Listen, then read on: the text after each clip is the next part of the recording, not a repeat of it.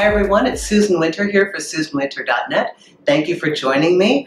Um, I have some of your questions and my answers today. This one is about a young man writing about an older woman, but two generic questions that we oftentimes have in a new relationship, which is pace and somebody who's newly divorced.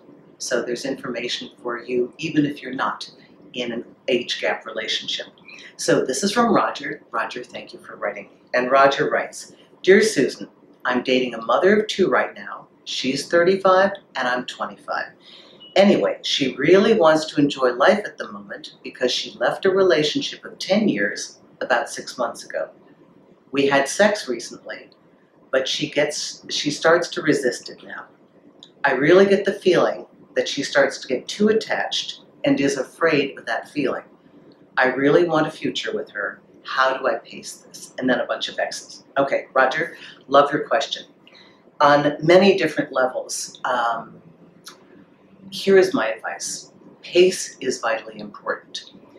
Pace is important in any new relationship. And you might notice almost every single time you and your partner have disruption and you get a little weird feelings because you're not going at the same pace. Somebody slows down and it freaks out the other person. Now, sometimes I've seen both people run headlong. One has incentivized the other, let go, let go, let's go, let's go. Those are the hot and heavy, burn too quickly things, and they don't last.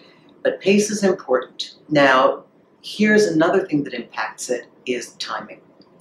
So there is a sense of pace when you know what you're looking at and you've been out in the world dating, like my girlfriend and her fiance, soon to be husband. They've been dating for years, they knew, and when they saw each other, there's the recognition, oh my goodness, because they've had time. He's divorced long enough, she's been dating long enough and involved long enough, so you know what you're looking at. Six months out, you're in the exploration stage. Part of you is just shaking off the past, part of you is licking your wounds, part of you is still mad at your ex, mad that for whatever reason they didn't grow with you, they didn't fulfill the marriage contract, mad that you have to separate, maybe sick of them. I don't know what her backstory is.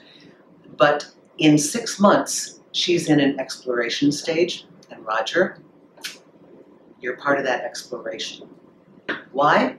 Because you're the young guy, which can easily make you minimized and not give you your full value. Except you're kind of extraordinary because you want to have a future with her. And so, for all of you out there that may not be familiar with older women and younger men, the thing that I think is so extraordinary about these young guys is that the young men who choose, actively choose an older woman, do so because they want a level of content they cannot find in their peers. And the other thing, when they find somebody that they admire and respect, they're ready to do what it takes. I've seen young guys like maybe five or six years older than the oldest child take on a family and raise those kids when everybody thought the odds were against them. But make no mistake, when a young man loves you and is committed to you and knows it's a package deal, he will take on the whole family. And this, I think you're right, Roger, you're very intuitive, which is also a blessing of being in a younger generation. You've had more social information that has seeped down throughout the ages, right? Um, people do oftentimes stop themselves from getting involved, especially if they think it's too much too soon. And she may be doing one of these temporary recalibrations. That's common and that's okay. You just want to see how long does she stay there and how does she respond to you when she snaps out of it. Because people can oftentimes fear losing their identity. So as they move forward emotionally, they do the worst thing you could possibly do in terms of how it affects their partner. They pull back. Pull back and kind of shut down and go into quiet and don't want to talk about it. And then, of course, their partner is going to be freaking out like, oh my God, this is the end of the ride. What are we going to do? This is where it gets tricky. And again, that has to do with pace. So give her some time to modulate herself. What I would suggest that is important consistent contact, not overbearing, not, not needy, just hi, how are you? Thinking about you, wishing you well. Did everything go well at school for the kids this morning? you know, just stay in contact. And if you have to, just be blatant about it. Say, look, I really like you. I know you're six months out, but I see you as a woman that I would take very seriously. And I'd be honored to be a part of this family, just so you know. And then, Roger, the piece for you, or any young guy watching this. In order to be seen as a viable partner for a future, you need to be on point as far as your own personal life, your career, and how you handle yourself. You know, there's a woman who will toy with you, unfortunately, or play with you, or just experiment with you because you're young and you're cute and she can, and you like her and she likes you. But she may never put you into the basket of an actual partner in her future if she sees that you are immature in your professional life. So if you just finished school, if you're ambitious, anything you can do to have your personal life and your professional life together, being accountable, being on time, being responsible, paying your debts, um, going to going to your job and doing well there. Uh, maybe maybe got a side hustle, really taking care of business.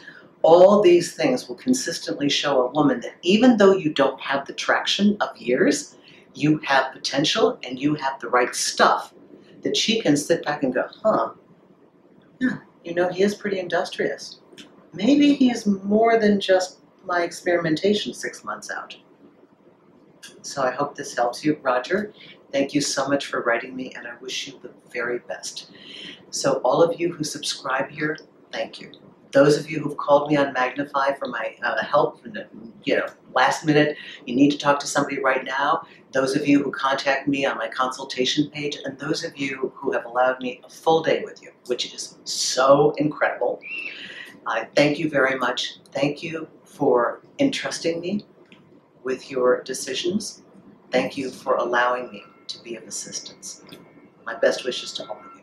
Bye bye now.